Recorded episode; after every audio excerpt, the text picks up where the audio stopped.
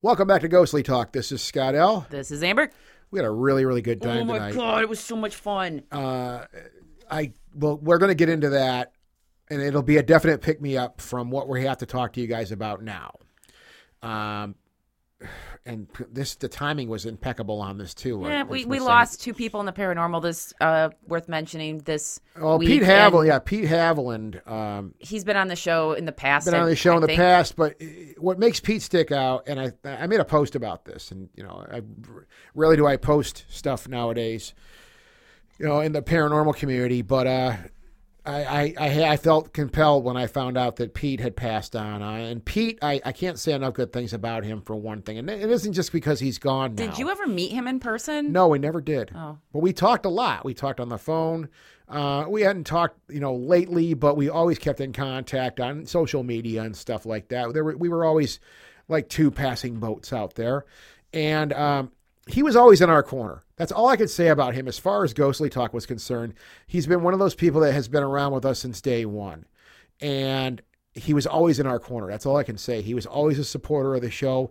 He was always there for us, always offering to help. Like, no, we got this covered, man. But he was always want, always willing to lend a helping hand if we needed anything. And that's that's my fondest memories of him. It was just always, you know, I not even a fan, just a friend. And that's you know, I think we probably have more friends of this show than we have fans. To be honest with you, They're, everybody is a friend to us. They're people we know. We're a community, right? Um, so that really hit me in the gut seeing Pete go. Uh, but all I can say about that, you know, with him is, you know, I, think I put that in the post was, you know, I, I know now that he's found the answers he was looking for because he was a he was a paranormal investigator to the core. This is this was his life's passion. and as was Tim Yancey, our other guy that passed away. Uh, was it yesterday?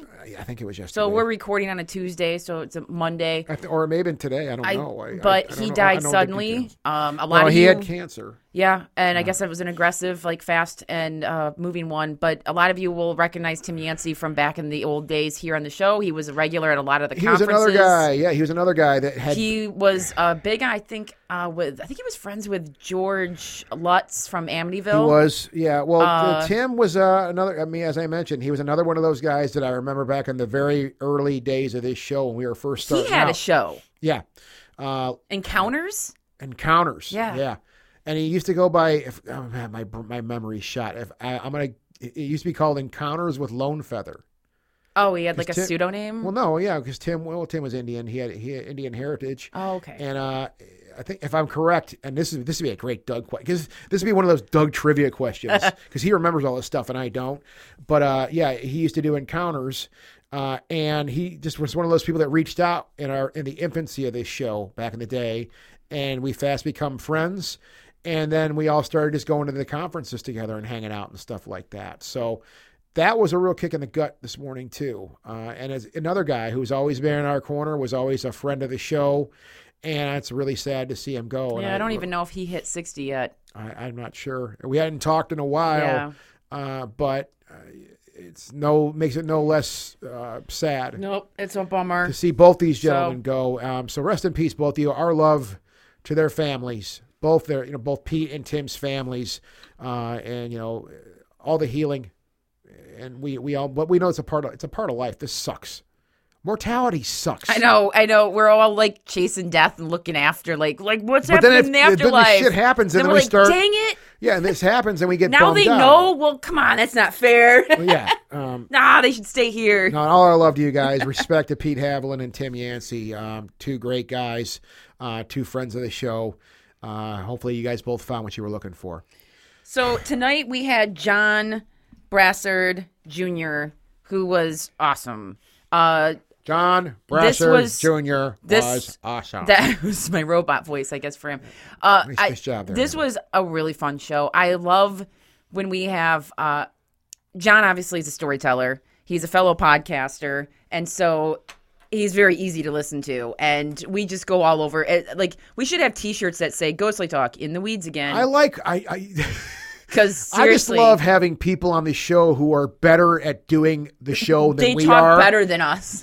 I I because I don't have an ego when it comes to that. I, I'm fine with anybody Oh. being better than me, and I know there's a lot of people that are better than Yeah. than any than That's why the they show. have a spoot a food sponsor. Yeah, we don't. Yeah, we don't have. We don't have the food We sponsor. still don't have that food we, sponsor. we're, we're looking for that. And, and hey, was it Blue Bonnet? Whatever. Blue. What's the other one? I'll take how- any- The one you get, Hello Fresh. Yeah, sure. I'll And take we're not it. advertising for these people. I just right want any snack sponsor. now. You just want food. I just want free. We're not even going to get money for this to pay for the show. We're just going to get me- free food. Give me snacks. Yeah, got a pile of food in the basement. Anyway, uh, Got our stipend come? Oh, great. Whoa, our payment has come. Yeah. It's Cheez-Its.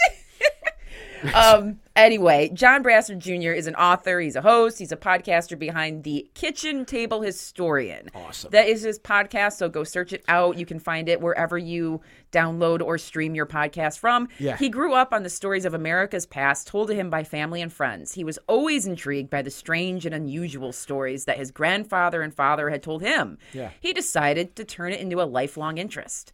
Since that time, he has authored three books and numerous articles detailing forgotten stories from the nooks and crannies of history. In 2019, John started the Kitchen Table Historian podcast, bringing these weird and wonderful tales into the ears of eager listeners all over the nation. And we are going to have all of John's books and all his good stuff linked up on our site if you just want an easy place to find that instead Yeah. of using Google. That's the just The Google. the Google The Google. head over to our site um, and enjoy this show with this super fun John Brassard Brassard Jr. Jr.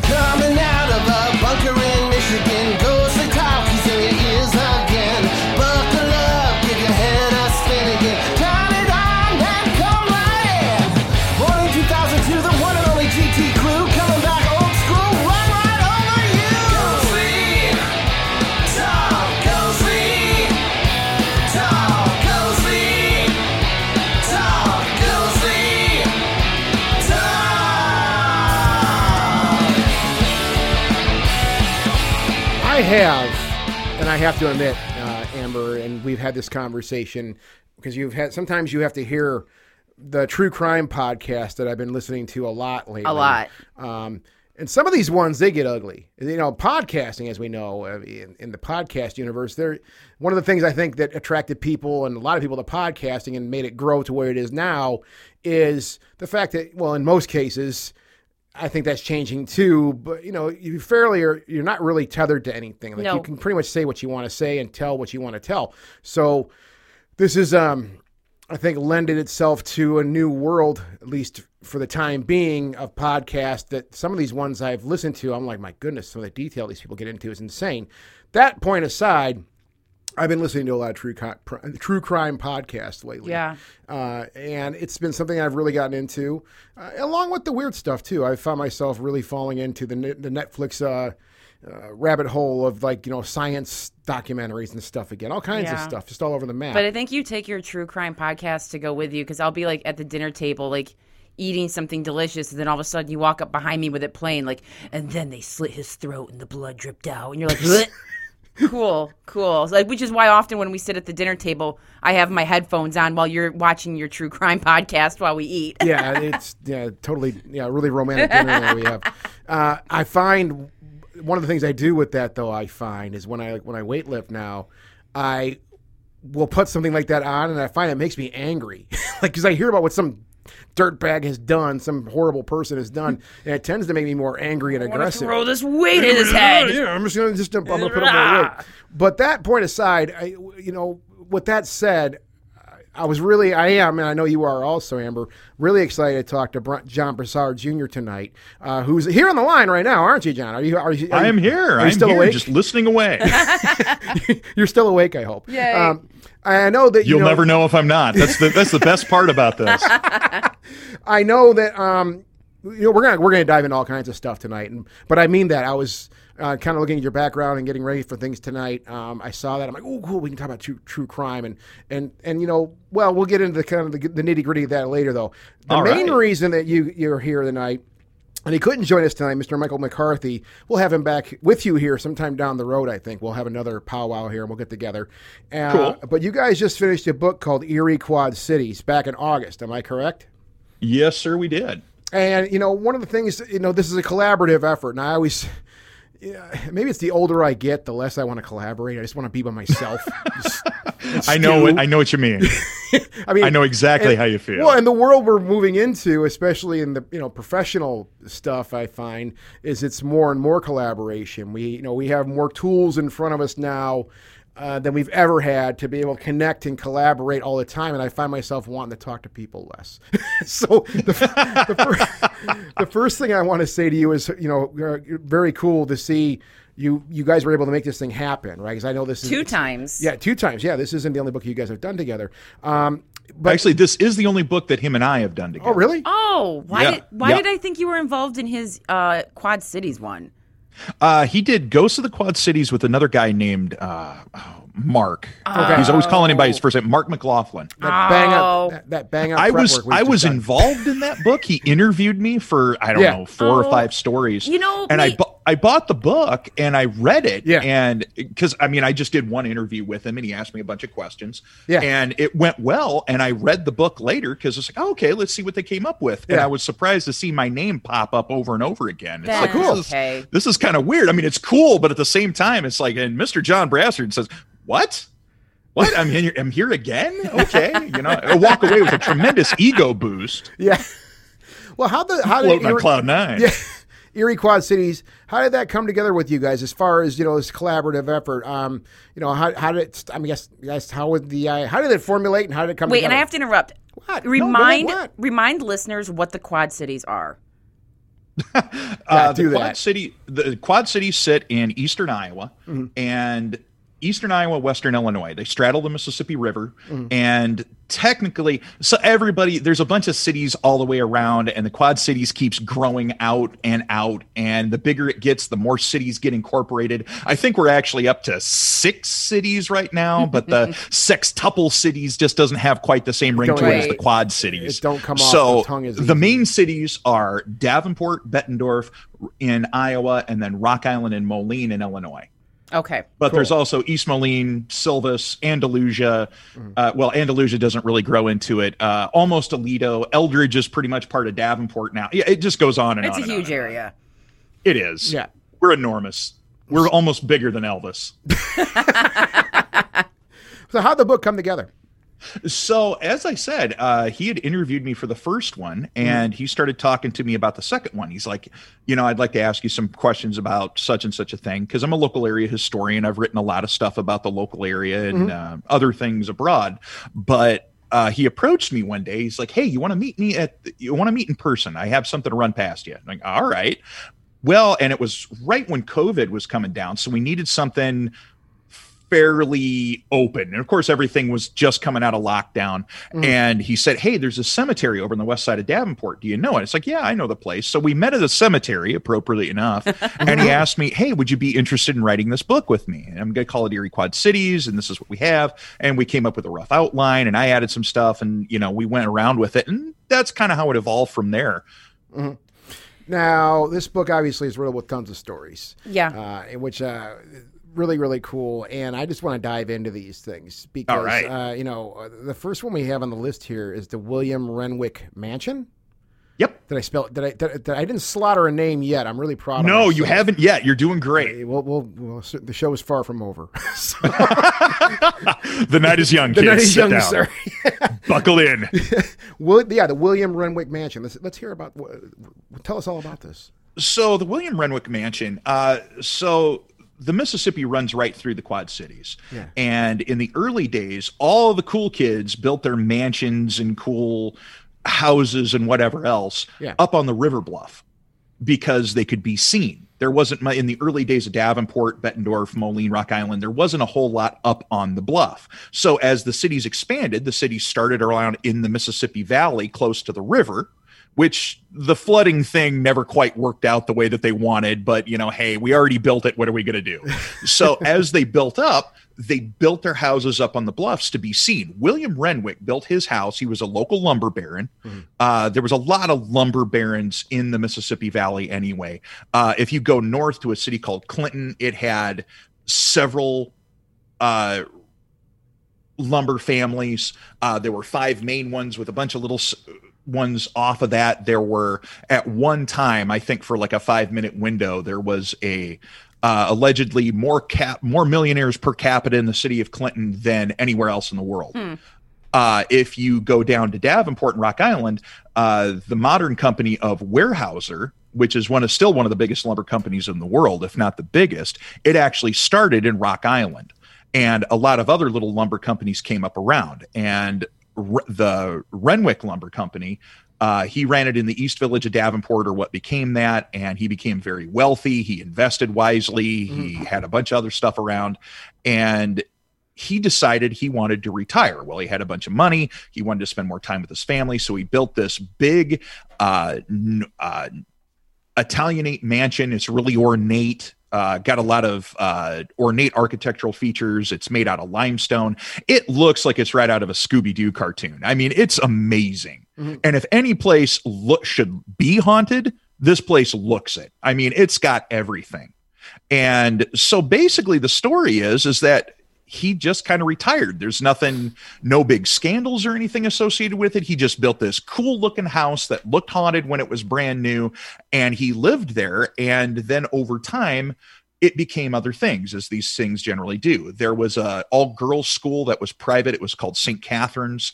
Uh, its campus was right next door and they bought the renwick property when the family was done with it and they wanted to downsize or move out west or whatever they wanted to do.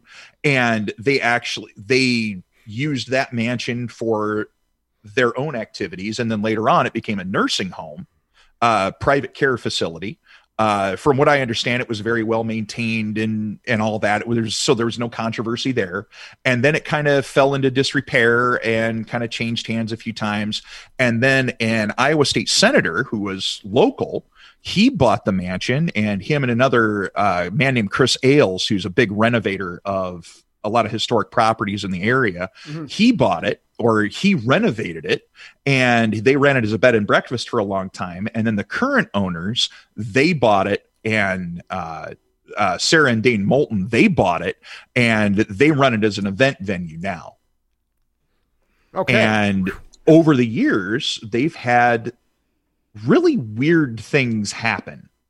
And so I was just back in October and I got to experience, well, my wife got to experience one. So I decided to do an event, uh, partly for the book and partly for some other things. yeah. Uh, it was called Uninvited Guests, uh, Haunted Mansions of the QC, Quad Cities. And I decided that's going to be really cool. And I asked, I approached the Renwick with it, and they allowed me to use the venue, and I advertised. It was really cool. And the night of the venue, or the night of the event, uh, you walk in the main doors, and there's this big hallway, and the ceilings are like 14 feet tall. And everything inside is really fancy. It's all uh, very meticulously kept. It's all redone to uh, the period where the Renwicks would have actually lived there. And I was on one side, and there's like 70 people over there. And I, I packed the house. I was I could not have asked for a better turnout. So I'm busy over there. I'm giving the presentation, and my wife is next door in what would have been the drawing room or the sitting room. And she's over there and she's by herself. Everybody else is busy listening to me babble on. And she's sitting there, and there's a piano behind her and there was a program that we had got uh, i had got it to run credit cards and it was kind of brand new. I had figured out how to make it work and she was learning how to trying to learn how to make it run a little smoother. And she's in this room by herself and she can hear me kind of drone on and i kind of become background noise which you know she does that to me a lot so it's nothing new. And she's sitting there and it's quiet and she's messing with my computer and she's trying to get it to work and she hears the piano bench behind her move. Like you mm. hear that scrape across the floor that that wooden leg on wooden Right. floor sound. And she thought it was one of my daughters who came with us. And they're older. I mean one was uh, one's 13 and one's 11 so they're old enough to know better. And she turns around to say hey guys keep it down. And there's no one there. And she knows for sure she didn't move the bench. Weird. Yeah, it really was. I mean, it was really surprising because I got done with my spiel. I come over and we're gonna, you know, kind of do a meet and greet, you know, and sell some books and talk to people. And she tells me, "You're not going to believe this." Mm. You know, it was it was really kind of a jaw dropping moment. Uh, the same night, I talked to the owners. They had uh, they have a comedy night there on Tuesdays. Uh, it used to be Tuesdays. It might have changed anyway because we're going for that stickler accuracy here. Anyway, um, so this comedian is up on stage. They have a little stage at the front of the room, and he's doing his act, and he's got a water bottle in his hand, and the bottle cap is sitting on this. Uh, it's like a bar stool, and you can see it very plainly. And uh, the owner actually showed me a video of this. This is in the book, and during the middle of the act, the bottle cap it starts kind of scooting real slow by itself, and then it just goes kind of whips off the stool. Like someone was kind of playing it with their finger it's like we're going slow and then we're going fast and whips it off the stool. And the guy stops in mid act and he, did you guys just see that?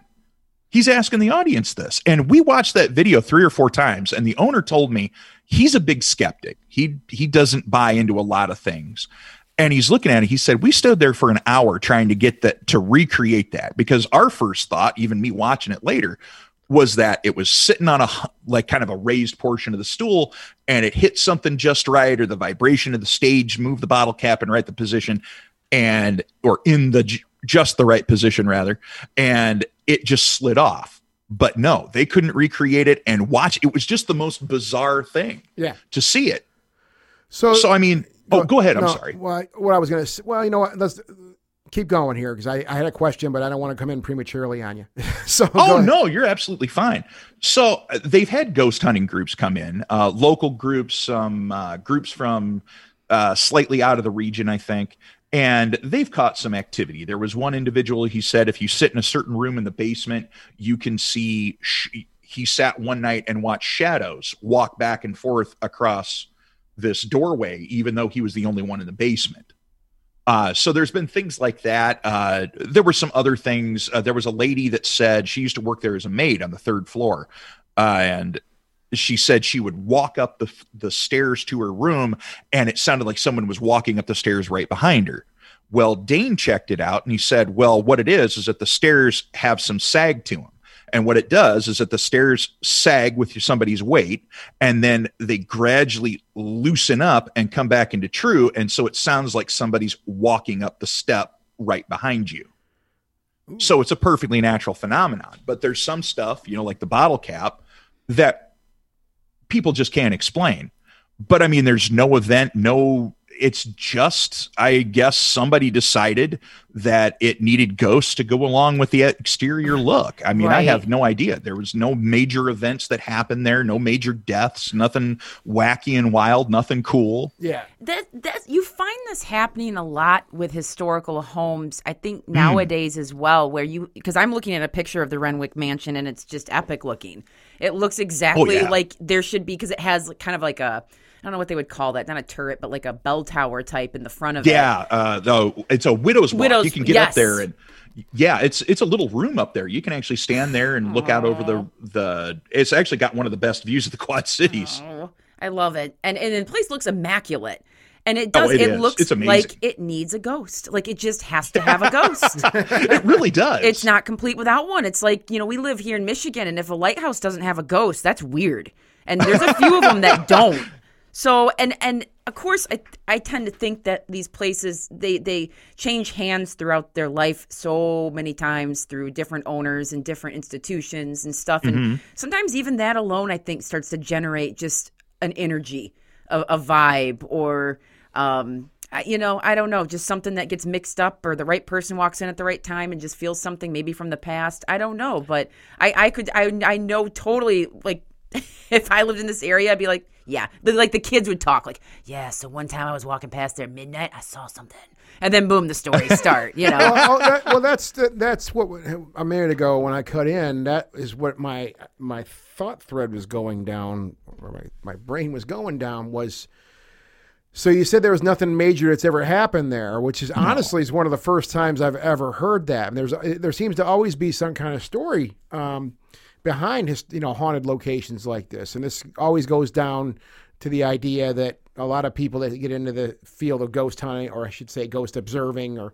or par- studying the paranormal like this, um, they become more historians than they do paranormal investigators. Let's say, right? Oh So- yeah, absolutely. So Amber, what? Well, ahead. that made me think about how you know, John. You said you you basically you've been a local historian for a long time, which is um, how you kind of got involved with writing this book. And did you were you interested in ghost stories and legends and different creatures and other stuff before? Because I know like a lot of us local history people kind of become collectors of this type of stuff and know a lot of our own local lore and legend but did were you interested in that already or did writing this book sort of bring this all out Oh no, I love this stuff. I mean, I've been I've been collecting stories like this. Uh, when Mike approached me with the book, I had a lot of my own. I, I recognized a lot of the places that he was talking about and some of the stories associated with them. But I, ha- I brought a lot of my own stuff to the table too. Like, uh, there was one in there, the Giant of Scott County, about a guy he weighed over uh, when he died, he weighed over 720 pounds. And yet, for a good chunk of his life, he was known as being extremely agile. He could jump up and click his heels together. He was immensely strong. And he was a local legend around where I grew up. And so, I mean, I had heard about him.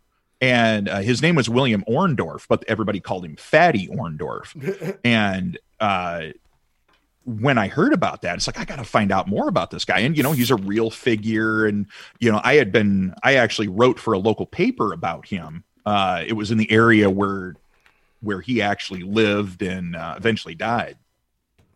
i i love those kind of stories like about those the local i don't know the the not i don't want to say eccentric but just like people like that like fatty that it's so awful that they call them fatty but it Oh, was yeah, more but I mean- accepted then But it's the stories like that that bring areas to life. Yeah. I mean that. Well, this guy was a banker. I mean, how many times do you sit through some kind of historical Uh, yep. whatever lecture book, Yep. whatever? You take your pick, and they're just this guy was a banker. He got real rich. He was in a bunch of different programs and things, and Yep. he helped found the bank here. It's like, oh my god, Yeah. Was everybody like this? I Did know. everybody just conform? I know. Or like other boring like like economic stuff. Like the Mm-hmm. area was ripe for growing apples. Apples were a part of Exactly. our you know what I mean? Just like boring stuff that which is why when when we I, I think what makes me excited about like because I write about local history as well, and we do cemetery tours in the Mm-hmm. West Michigan area, and we do it through a true crime lens because that's what gets people involved in their local history because you got to suck them in with something interesting, and then they Exactly. then they kind of start to find some of the more mundane, boring stuff a little more interesting, and you know, Right, it's exactly. Just, it's just super fun. Oh yeah, that was always uh, my whole shtick. Uh, true crime, paranormal, whatever me- whatever means necessary. um, I would start talking about you start talking about boring stuff, and I I have a degree in history, so I sat through all kinds of boring stuff, and uh, they uh, I, I can't really say that you know, I, I paid for it. So, I mean, I guess I asked for it in the long run. but still, I mean, there were so many ways to tell a area's history or a building's history or whatever you want. And if you, the cooler a story you can get, people that aren't normally interested in history, like you said, through the medium of true crime, you tell them that, well, yeah, such and such was murdered there. What? Yep. you know, and they're like a dog with a treat. They just, "Arr!" And they're right there. I mean, they're just eating out of your hand. They want to know about it. And as you tell them about it, you can throw in some fun facts. Well, yeah, you know, this building was built in such and such a year by these guys, and they said such and such about it, and this is what it was. And you can tell them the history as a backdrop to the cool story and then they'll remember the cool story and if they stick with a couple facts here and there it keeps that history alive and keeps it going Well, and I was that's what had me thinking about. I mean, I mentioned true crime earlier and stuff like that, and we can just dive into it now because I, Let's do and it. I think you just kind of explained it though, because that's one of the things I want to talk to you about tonight was this relationship between.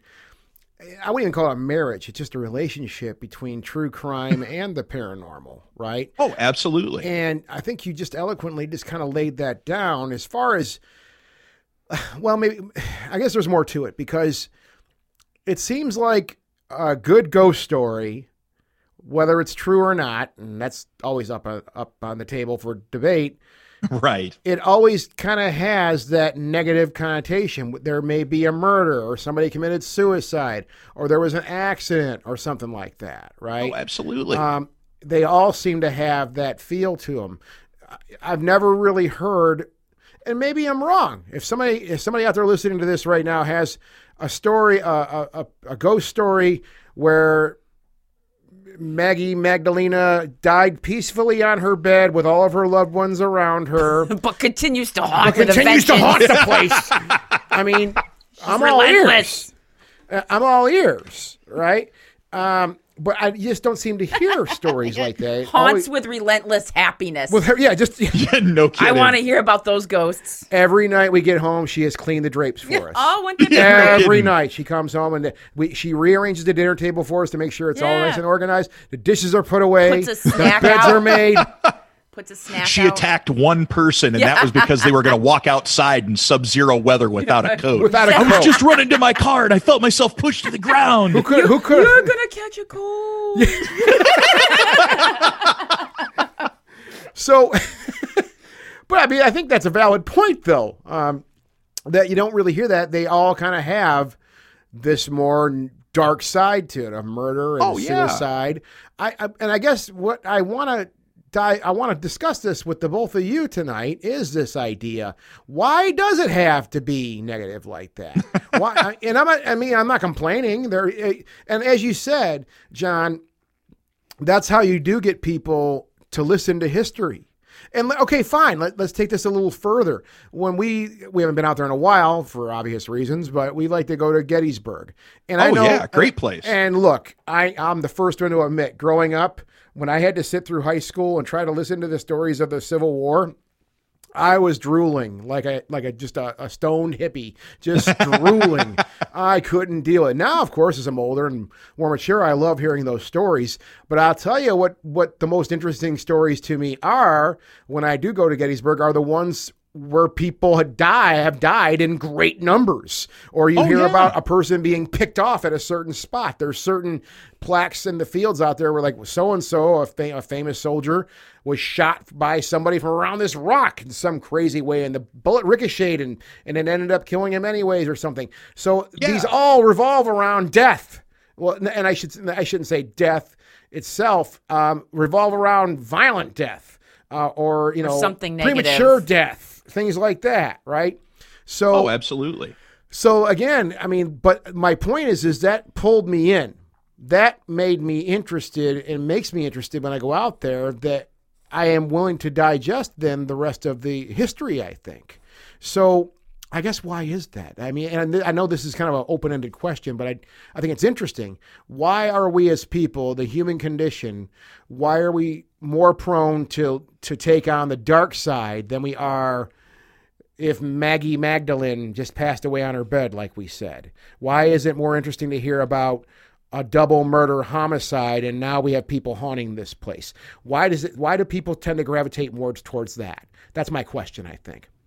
I think people it's an escape in some ways. I mean, it's like the old uh the horror movie idea. Yeah. It's we can live vicariously and dangerously through an event and get close to it and yet stay safe.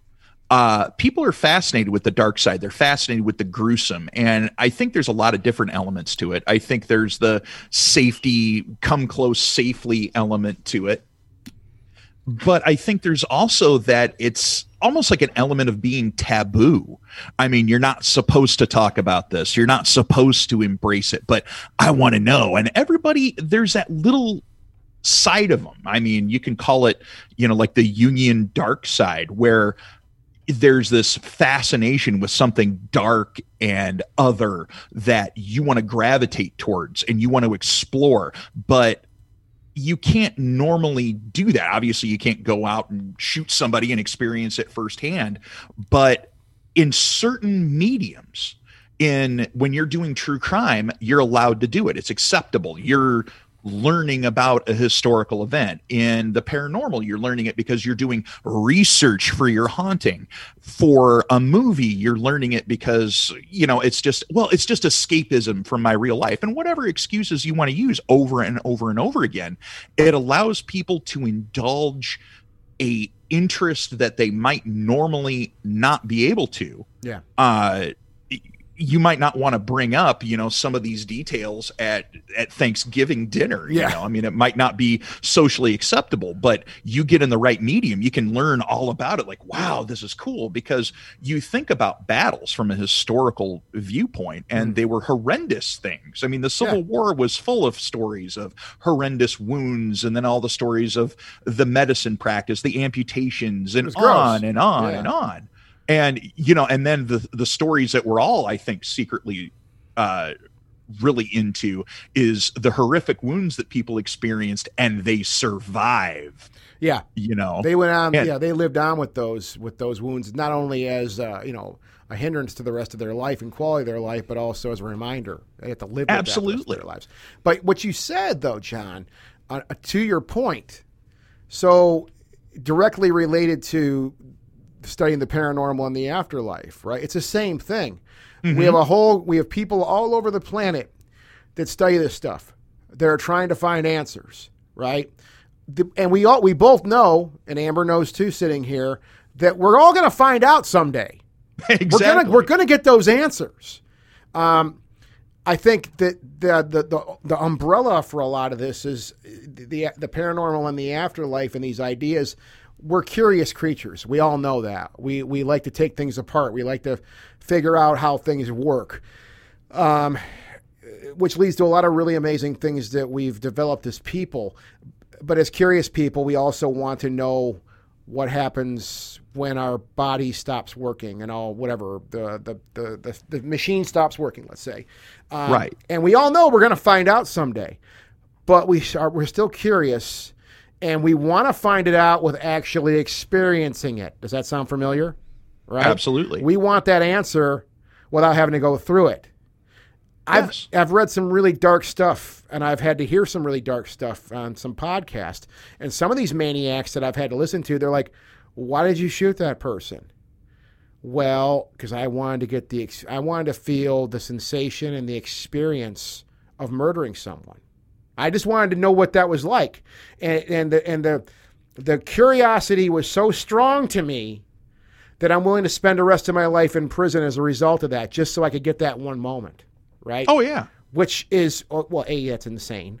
we, Oh, we know yeah. that's not normal thinking, um, but it's it's the same framework of thought, though. If you think about it, right? It's a, it's a curious person wanting to understand or experience and possibly understand something. Yeah, that. and it's like that. You know, those people are the people that take the thrill to the next level. Like we are all saying, like you you want to experience maybe I can't the ride a roller coaster now Well, without was freaking say- out. I can't do Well, that. No, but th- that was going to be boring I am. that was going to be one of my examples are roller coasters it's a way to kind of take yourself to an edge but go but i'm safely buckled in and i'm okay sometimes i mean No, that's not even malfunction. part of Yeah. it though. Too, I think part of part of riding a roller coaster is that uncertainty. Okay, that, sure. Hell, the belt, the buckle might break. but you figure that your odds of that happening are not are, are pretty slim Well, I, you, well, I don't that- go on a that's coaster what, that's what, going get, that's maybe what gets you on there. That's no, what gets you on the roller coaster. not that i don't have a like a maybe the buckle's gonna break and i'm gonna fling out no, I'm saying that maybe the buckle's oh going i to break. do that's but- why i don't ride Well, there. there, thank you. Right? No, I, you're, you're right. Maybe the buckle's going to break, but statistically proven, they've proven that it doesn't.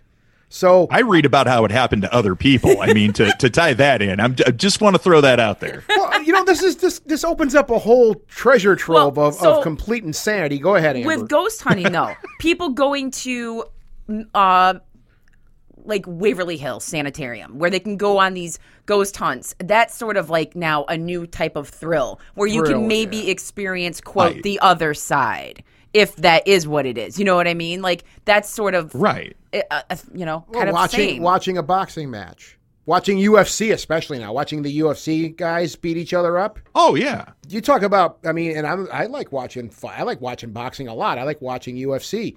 Um, that's another one, another way to. It's another thrill. People look at the the people froth at the mouth watching those things half the time. They're freaking out. They're losing their minds, but they don't have to experience it.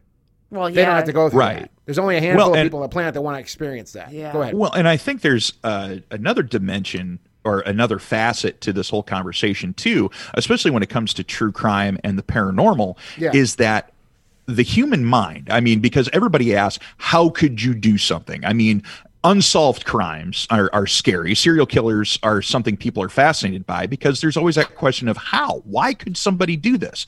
And, you know, like you said, well, they're all insane. Well, that's true. Mm-hmm. I mean, at least to a certain degree, as we understand it. But at the same time, we want to understand it. That question of why is never quite satisfied. And so we sit there and it's a question, it's a frontier that we haven't fully explored or discovered yet. Just like with the paranormal, what comes after death? Is it something that's just replaying itself? Is it uh, evidence of some kind of extra dimensional or extra or you know life beyond i mean what what is it? And so people are attracted to that and it allows us to explore a new frontier safely. I mean the guys the Yeah. the fbi profilers they're in actually sitting in the same room talking to these serial killers and stuff. Not everybody is going to want to do that. That's kind of a it's kind of a scary thing i mean i'm not sure if i'd want to do it Well, there's only a, And- there's only a certain breed of people that can go into that profession. I think. Oh, oh yeah, absolutely. And so you sit there and so you read about it, you watch shows about it, and once again you get to touch on that and you get to it's you know like you were talking about boxing it's like i'm not going to walk into the ring it takes a certain mentality to well i'm willing to be hit in the face over and over again for a prize mm-hmm. and not everyone's willing to do that but i'm willing to sit in my armchair and watch it on tv and live vicariously through them and kind of explore that medium through there You know, and hearing that and hearing just trying to draw lines on this, we we talk about the paranormal, we talk about serial killers, things like that. These all kind of tie into the same thing. We as people on the outside of that that are not serial killers or we're we're not dead. Because that's Right, we're trying exactly. that's what we're trying to understand as paranormal investigators or people that are curious about this. It all comes it comes down to um, understanding with something we Right. don't understand. Um, and that's what makes people curious and that's what drives conversation. That also drives prog- progress also too. Through pro- through discussion i think and collaboration as much as i hate it these days it does it does it does drive results people exchange ideas and they may develop a better Sure. understanding of things right uh, and that's what i mean I, I mean i have we have fr- uh, a friend a couple of friends uh, and I'm going to keep it very vague. But I know I have one particular friend with another friend. I've sat and talked about this other particular friend at great length for hours and hours on end, trying to understand this person because the person is so we love we love this person to death, but they do such wild things um, that we find a lot of fun in just sitting down over a cup of coffee, going so. Trying to understand this person, just trying to understand this person. We're not living their life, right? Uh, but we're still trying to understand what drives them to make decisions that they make, which is a bit far removed, but it's still kind of in that same thing where I, I say the idea of understanding. That's Right. the key word I think here is and I mean, look, it's all about experience, though, too. I mean, riding a roller coaster, I think, yeah, it's an experience most of us will all have in our our our, our lives as people. You know, we, we we will ride a roller coaster. We'll have that sensation. Um, the little things, I think, and I'm, I'm going to get off this soapbox really fast here, I promise. no, you're fine. But the you're little fine. things, the little things, I think about like, well, I'm going to this place to do this thing that I've never done before, and I think about that on my way there, and I I run all these scenarios through my mind. Well, what's the what's the room going to look like? Who's the person there? What do they look like? I think about all these things, and that's all part of understanding, and it's all part of an experience, right? Far Mm-hmm. removed from shooting somebody. but Right. it's still part of that wondering and trying to understand what you're doing or what you're about to do. Amber? Well, I just thought it'd be nice to just bring on and talk uh, or bring talk to John about his podcast, The Kitchen Table Historian. Yeah, yeah, yeah. Totally. and kind of what sto- what stories because this is a true this is predominantly a this is a true crime podcast am i right Yes. okay so what stories do you tend to look for older hist like old history uh, do you keep it within a certain area is it i mean i did see well i did see that you uh, your most recent was detroit which is where we're at so i was excited about that and uh, but I, what, what's kind of your research like do you look at the old newspapers uh, what's your what's your whole like focus with this show I look through a lot of different mediums. I mean, newspapers are your best bet. I like stuff that hasn't been talked about very much. I like to explore. I, I call them the stories your grandma didn't want you to hear. Uh, generally, they're older stories. Um, I know a lot of television shows when they do historic true crime, they'll generally go towards like the 60s and 70s, maybe the 50s at the oldest. Uh, generally because they like people to interview and they Yeah. like places you can go see. And the older you get, you may not have that. I've done cases where the fam uh, where I've been contacted by family members. That's one of the weirdest experiences. Is that I write about something that took place in 1927 Yeah. or something. You know, just throwing out a date, and I get contacted by a family member. It's like, well, I never knew this, and this is my great grandma. Uh-huh. I know it is. You know, it's like, wow, this is really cool. And you know, some people have added more details, and some people have, you know, it's it's a really interesting experience. What I wanted to do is go with something older because uh, I think a lot of people have this idea that there was almost like uh, a golden age in history where nothing bad ever happened, that everybody was better. Yes. And it's, yeah, it's so not true. Not true at all. No. it's like, I mean, you know as well as I do. I mean, some of these people were absolutely Mm-hmm. horrible. And it's an interesting place to explore and it opens up a new dialogue for people and it opens their minds to kind of looking at history in a new light. Uh, I do go more modern if I find something that's interesting. Uh, I'm horrified to discover that you know I, I see people writing about stuff in the 80s and even the 90s. It's like that's not new, and then I realize it was 40 years yeah, ago. yeah. It's like oh my god, this is historic to some of these people, I know.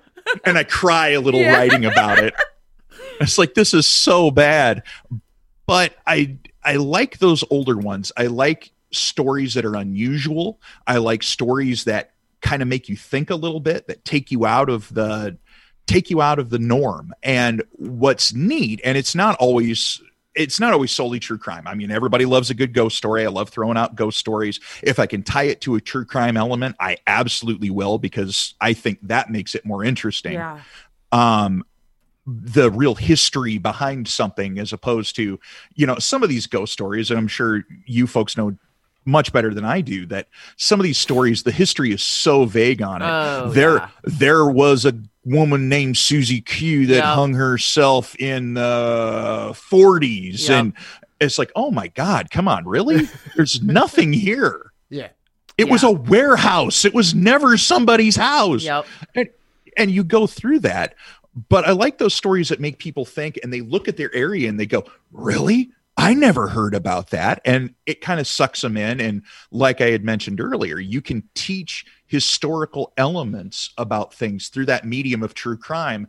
And when somebody's driving through their backyard now they remember oh yeah there was a murder there. And you know that used to be such and such a building. And those little bits they kind of plant like seeds and they spread through the community. And that little bit of history is kept alive both the good parts of it and well the bad Yep. parts of it. And and what's funny how you brought up that that golden era, how people think like you know back in the 1800s, no one did anything bad. They just ate Yeah. cornbread and made apple pie and went to school and everything was great. People were jerk offs back then too. Oh, they were, they were. oh my god yes But telling that sometimes to your local community can be difficult because they have Yes. this idealized version of their founders and when they came in and when they took over and set up their churches and their Things aren't like the way schools. they used to be back in the day. So it was. It oh yeah it was really fun doing true crime stuff about Ottawa County, which is along Lake Michigan, mm-hmm. because this is one of these tourist areas where everyone was like, nothing bad ever happened here. It was touched by God. And, you know, there was no crime, nothing. And it was fun being like, no, no, check this one out. Check this one out. You know, look at this story. so when we did our true crime, we did a I, we expanded our true crime cemetery tours into a new cemetery a couple years ago, hmm. and this woman got so hot and bothered she called the cops. Because Oh, what we were doing was disrespectful to the dead, talking oh, about true crime and the stuff. Let let the stuff they did just stay dead. Because you know. And we're talking we we we actually just stick to about we stop it around the 1930s at the latest hmm. because of relations still being alive going don't talk about my great grandma that way and Oh, it's yeah. just, it's crazy how like you know just the community can get riled up but there was a woman on our first tour we, we brought up a story about how there was a lynch uh, hanging in uh, it would oh, it was been like the 1840s or, or 50, it was it was a long time ago, and it was an accidental one. And this woman got so mad and said there was never a, a, an, a hanging in this area, never. Like she just knew it. Like she had Oh a time God. machine. She knew it. got upset. She was like, no one was ever killed. Like the government never killed anyone in Michigan with capital punishment. We're like, well, they did for a bit until it was outlawed. We were one of the earlier states, but like, Right. they're just, just incensed, and it's just, it's so funny how what just bringing this stuff up, you know, with your local Oh, community, yeah. what it does in a positive and then also a really strange way. Or the uh, the one experience that I had is that uh, people were willing to talk about ghost stories with Eerie Quad Cities. And I wrote another book. It was a true crime book, and it was Murder and Mayhem in Scott County, Iowa, which is Davenport, Bettendorf, and the you know some smaller towns, Yeah. Which I went into quite a bit because you know for the same reasons. It's like nobody knows this stuff. Let's write about it. This is really cool, and it was like everybody just ignored me. I mean, there not everyone. I shouldn't say that, but I mean, I wrote to a couple. I wrote to a, a couple local TV shows and whatever. You just like, hey, you know, I can come on. and I can talk about this. Nothing. Just crickets in the audience because nobody wants to talk about it. But Yep. you know, they'll let you have this thing over here when you're in person. Everybody wants to talk to you about it, but publicly, oh no, we couldn't possibly discuss that. Yeah, yeah. It's it's weird the stigma that can have sometimes, especially Yes. given the popularity. Uh, the, I, I, there was a museum that wouldn't sell some of my books because they said, "Well, that's not real history." Oh my God, seriously? Like how how How could that not be real history? how is true Yeah, no crime or ghosts and legends about your area not real history? Like, but It's- that's that yes. that that weird dividing line that well, people have about murder. this Is, kind is of because stuff. there's murder involved with it. well, I- Right. just well, and, and We just got done talking about the Civil War a few minutes ago. There's a whole lot of murdering going on there. that that's not real history then you know i, I it's because people can sort of interject their own thoughts and beliefs and opinions especially given the ghost stuff then you're Oh, going to yeah. start getting belief and religion and different things mixed in with that and then Right. people will get hot and bothered which is why on our cemetery tours we really don't talk about ghostly stuff because people do get hot and bothered uh, Oh well, my God, You can talk about blood and people getting killed, but bring up a ghost. You know, uh, one thing that I ran into, uh, we wrote uh, Mike actually in that Ghost of the Quad Cities book. He wrote Yeah. about uh, there was a there's a cemetery in Moline uh, called Riverside, and John Deere of John Deere tractor fame. Uh, the company, the headquarters of the company, is in Moline, Illinois, and the family lived there for ages. And so there's a big family plot out there. And years ago, they got an angel statue to serve as just kind of like a memorial of the family area where they're buried in. And it turned black, you know, oxidation or whatever process it was. And it became a local legend. And it was the Black Angel of Riverside. If you kiss it, you'll die the next day, you know, on and on and on, you know, the same kind of stuff you hear other places what's fun about it and where it ties into history you know like uh like some people didn't want, don't want to discuss that stuff because it's not real history. Well where it becomes real history is uh for example my grandfather took my grandmother there back when they were dating and he made her kiss the black angel statue I love it. No, and you know, I, I don't know if it was a dare or what, you know, just giving her a hard time and she ended up kissing it. Well, they were married for 30 or 40 years after. So I guess that wasn't true. I was in, I just gave a presentation over uh, in Illinois, this small town, and this uh, one of the people in attendance, he said we were we were all talking afterwards because it's amazing the discussions that this kind of subject matter brings up. And he says, and you know why? Because in 1966, my wife kissed that statue, and she's still alive today. you know, it brings into people's lives. It's part of the It- culture. yep. It's part of the regional history, Yep. and if you don't talk about it, you're you are deliberately omitting part of that history Yep. And a cool part of that history because people laugh about it they have a good time about it and they have fond memories about it it's like don't cut it away because you don't like that part Well, I think that's the issue. Is it's just it's just a certain amount of people that just don't like that. Yes. And I mean, I, I just mentioned it. I, I think history is it, it, it's a hard line to walk, I think, because history, we, we all know here on this show that history is not always pretty. Hist- history or is not history. or not always written by the losers. you know, yeah, Right. well, Something. yeah, exactly. Um, and I mean, I don't want to go political with this, uh, but I'm finding that, yeah, in this day and age, a lot of people, even think, little things like that you're talking about, John, but even larger things, people are just trying to wipe out chunks of history now. And there are chunks of history that I don't think are very good. They're quite sucky. Actually, they're Oh, quite yeah. terrible. Uh, but you can't deny the past, though. You can't forget what you know as much as you try to forget what you know. Uh, Right. And again, I'm not fighting. I'm not fought there fighting for this thing either. But it's something I've observed, and I think we've all observed. And I think any normal thinking person is going to observe something like that and say, "Well, yeah, I know that was a really crappy time." But tear here I go. Tearing down a statue isn't going to change that. It's still going to be there.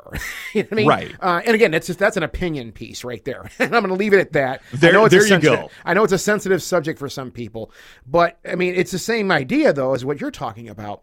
You can't remove it by not talking about it. I mean, it's still going to Well, be exactly. there. It's still going to be. So you might as well acknowledge it. And like you said, it's actually kind of. And I guess it goes back into that dark nature we have as people. Because I'm sorry, I like to hear them darker stories about things. Wow. Yeah. Oh, absolutely. I think people are drawn to them. They always have been. I mean, look at uh like you mentioned hangings earlier. Um Yeah. when look at how many people turned out to public hangings. Oh, yeah. If you go back to Europe, look at how many people turned out to public executions. I mean, there was a business, there was like Yep. a pocket business that turned up around public executions because well, I can drag out the stall and you can buy rotten fruit or you can buy snacks to watch the hanging Yep. with or the drawn court, you know, Uh, whatever just- you want to go with. People are fascinated by I, I don't know why this popped in my head when you were saying that, but out of nowhere in my goofy brain, I just hear, "Get your red hot, get your, get your red hot dogs, get your What- baseball what is- stadium." what is you ever that? been to a baseball game, Amber? oh, Get oh. your red hot dog, hey! I don't. I didn't know what that was. Snow cone? Anybody want a snow cone? I don't know why that popped in my stupid brain. Dude, I'm sorry. you guys just take the rest of this I show. thought. I'm gonna- thought you were uh, like. Is I'm like. Is that a quote from Well, I something? can't- is I that can't Monty scream- Python? What is we got that? these mics all these, these mics are tuned in really good but even with that if i if i really did what i was supposed to do like, Well. i'd blow everybody's ears out i don't Yeah. want to do that to anybody but you know you get the point Yeah. um but yeah you're right that's you're, there were i mean there were people that would come out in great numbers to see stuff like that Well, and, and, and uh, just to bring up what we were talking about earlier, UFC and boxing, it's sort of we, a spectacle that we still go over to see someone get Oh, their yeah. like bl- head beaten, and while they might not be drawn and quartered, I mean we're still going. That'd going be pretty to go rad see though someone... too i'm sorry some of these Okay, if there was i'm going to hell for saying that probably if, but if hey. it was someone really like bad, like they're proven guilty, they're horrible, they killed a million children. Okay, we're all gonna get together and watch them get drawn and quartered and yeah, go yeah. like Yeah. and that's eat a that's a, that's a pay-per-view event Yeah, right there yeah. i mean that's that's we're all Oh, we're all pe- I think people would pay for it now. Yeah. I really do. I mean, like we're talking UFC. Let's face it, the bloodier the fight, the better. And it's like, yeah, they went fight, they went all three rounds, but boy, he really laid open his eye and there was blood all over. And oh, oh man, yeah. you know, people go nuts over it. It but that really draws some interesting lines, though, John, because I think a lot of people in this day and age like to think about how civilized we are as a society and, and how proper we are and how we're so above things like that.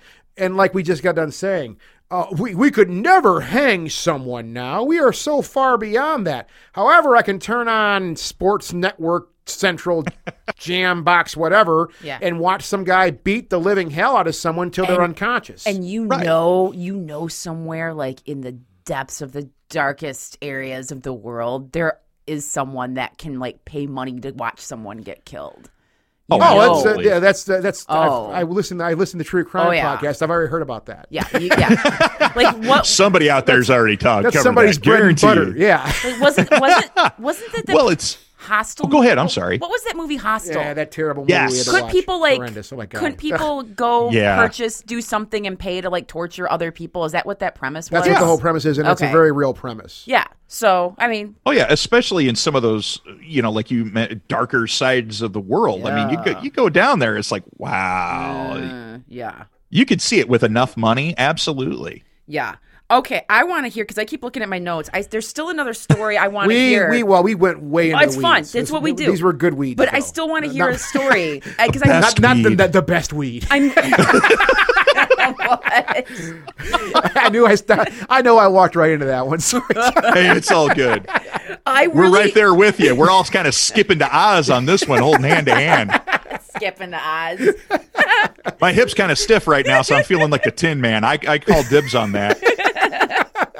At any rate, what's your question? I'm sorry. I, I want to know what the Cambridge, Illinois death curve is. Oh, the Cambridge, Illinois death curve. So, you know, every town, every city, there's death curves all over the U.S.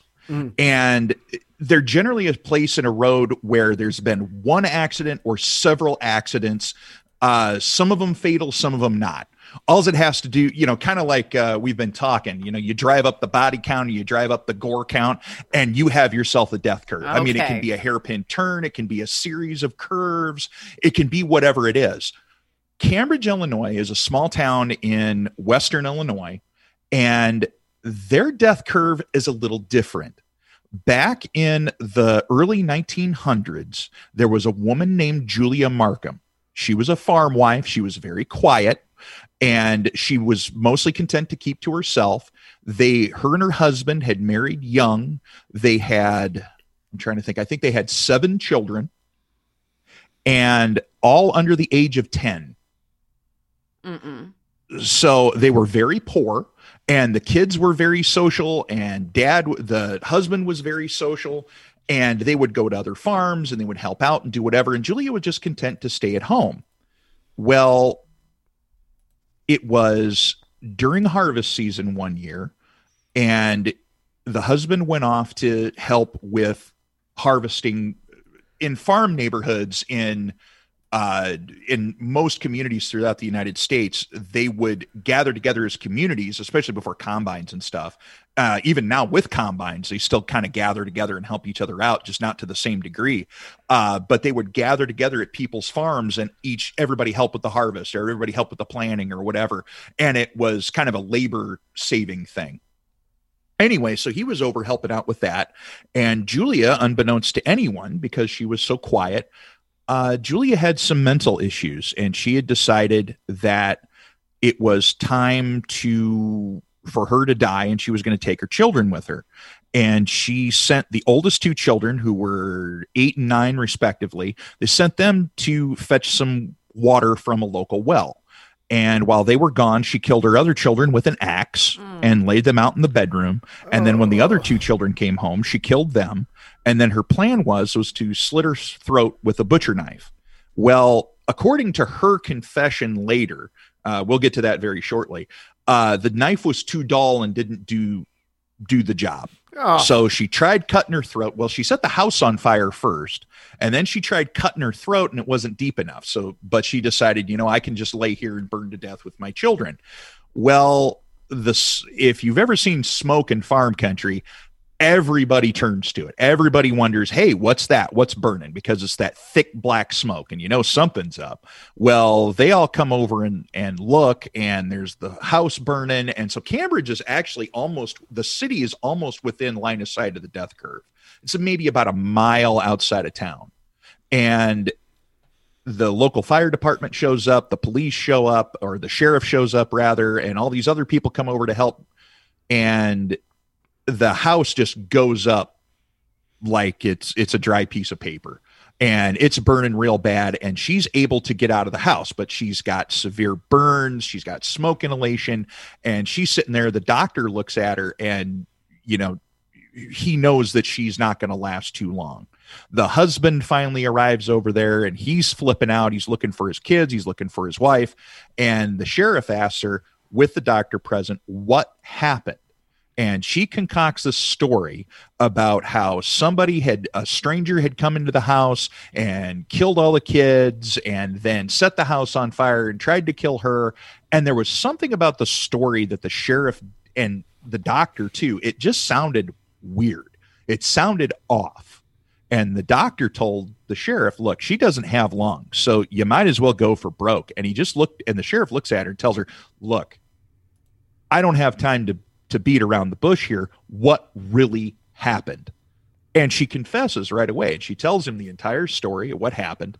And then she died. And the story, and they were buried locally. Uh, the husband was distraught. Uh, and we're going to get a little bit into legend here. Uh, Yeah. It was, he was distraught. The newspapers reported that he, that he killed himself right after the funeral. Uh, they buried them. The cemetery is right down the road. It's maybe a half mile away on a straight shot. So as you come around the death curve, you walk in a straight line, and there's the cemetery on the right. Well, they buried all seven children in one coffin, and then they buried the mother right next to him. But there was never a headstone uh, I figured that because they were so they didn't elaborate, but honestly, they were so poor that he probably couldn't afford a headstone. Uh, the story was is that he committed suicide not just by hanging.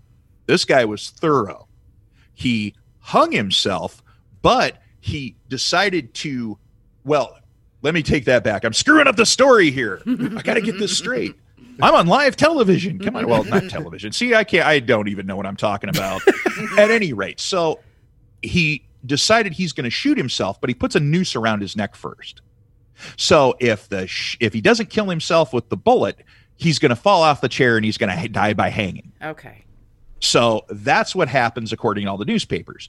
Well, it gets reported and everybody thinks that's the legend and the legend builds up over time. First off, the story about Julia Markham was absolutely true.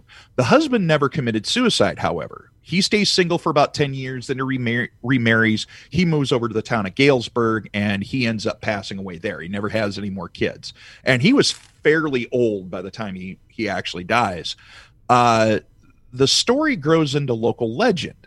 And to help things, the legend there was, though, is that the spirit of Julia Markham would show up and try to drive your car off the road. Oh. Uh, Well, when you talk to the locals, which I had opportunity to, they they kind of tell some different things. It's not necessarily that she tries to drive you off the road. It's that it's the curve where it took place. The the Markham family barn used to be right by the curve. And there were people that claimed for years to have seen her and there was one story there used to be a there was a house down the road a little bit between the cemetery and the old markham property. And there were a couple kids they were cousins they were riding their bikes down the road one day and they see this woman and she's dressed all in white and she's staring straight ahead and she kind of you know gives that something not quite right with her vibe. And they ride past her and they say hi and she doesn't say anything and they ride on past a little bit and they look back and she's totally gone. Now there's nowhere for her to go. There's no crops to jump into. There's no ditches to jump into. She's just gone. And it's stories like this. And the barn became known as the haunted barn. And people saw allegedly saw white figures floating off across the fields. And the local legend became uh, part of the local legend. The locals said that julia markham was going from the property to the cemetery to try and find her children uh, in other places in the region, it became, well, her spirit comes out and tries to drive your car off the road. But unlike so many places where it was, uh, there's other places where the phantom hitchhiker phenomenon, kind of like Resurrection Mary, Yeah. uh, not going to go into that whole whole tangled up legend but it was similar in other places because it was a big car accident. And then one of the victims would want to get a ride home or they'd be seen walking along the side of the road. Julia markham the cambridge death curve it kind of became its own thing in that she committed this horrendous murder that's confirmed uh, that they were real people is confirmed by i mean they're in census records they're in in there's marriage records there's all kinds of actual vital document documentation of these people they existed the children were there uh, and so it became this kind of unique spin on the death curve out in the middle of nowhere I love that. I know that sucks. I'm never gonna. I mean, I'm I don't want to gonna go drive on that, but I would avoid it. I'd like to just visit. Yeah. I'd like to walk by slowly. Well, I like how no kidding. how that kind of stuff gets like fused together. You know, this old time true crime with like this higher. Well, now, now, John, is there statistically there are a lot of accidents in this area? No, actually, I talked to some of the locals. I just did a presentation down there uh, just maybe about a month ago. And I talked to a lot of the locals, and no, there's Oh. nothing down there. And a lot of them, they knew where the death curve was at. I actually had one of the people, she was nice enough to take me out there. And we went out to the cemetery. She showed me where the Markhams were buried, and she showed me where the house was at. And she told me some of the stories that she grew up with. She was quite the local historian. And she was telling me and my wife about stories uh, where the barn was at because she remembered it from being in high school and some of the stories her friends told her and you know some other things with it it was it was really quite the experience Oh, That's that's the best when you get someone like that. That because that knowledge that's in their head that is it's gold.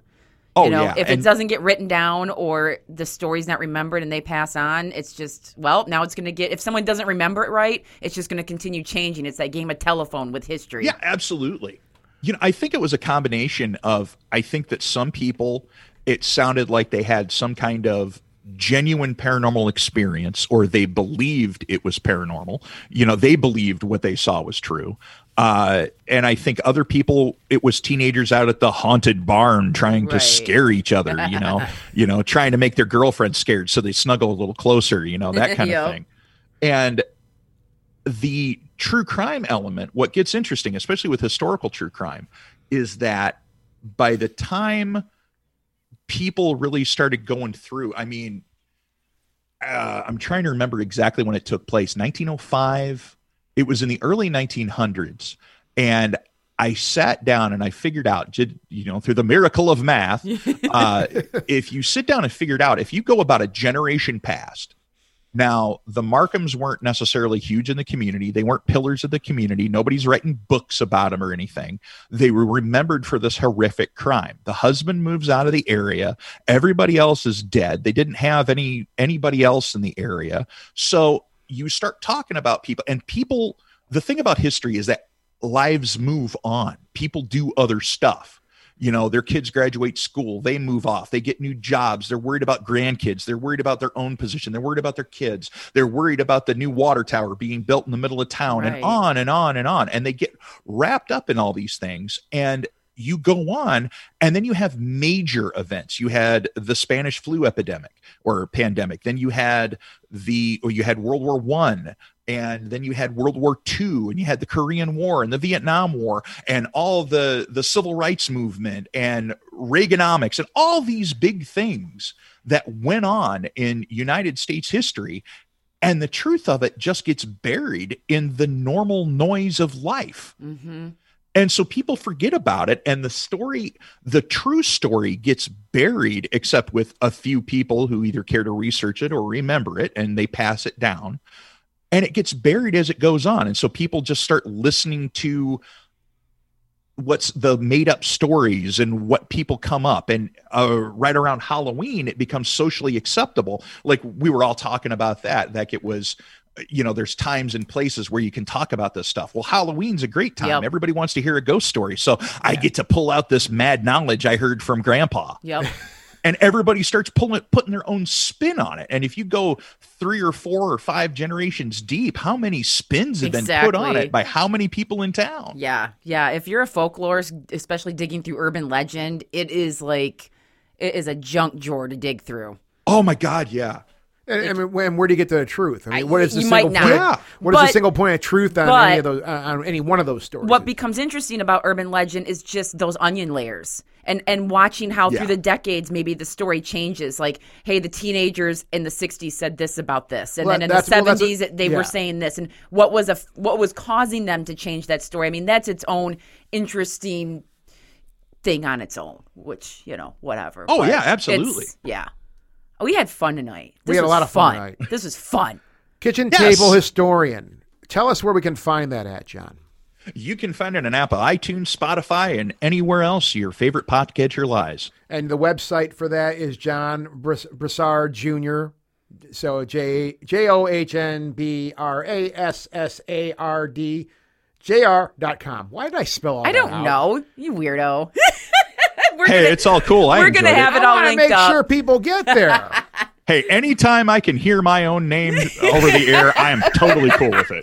We will have all that linked up on our site as we normally do, along with um, John's latest book that he co-wrote with Michael our McCarty. previous guest, yes, Yep. Michael McCarty. And of course, we all urge you to go uh, subscribe and listen to the Kitchen Table Historian podcast. It will be your new favorite podcast to listen to, and I am sure we are going to have John back on down the road because yeah, this yeah, was we'd love to have you again, John. Anytime. Absolutely, anytime. This was a blast. I had a lot of fun. Ghostly Talk.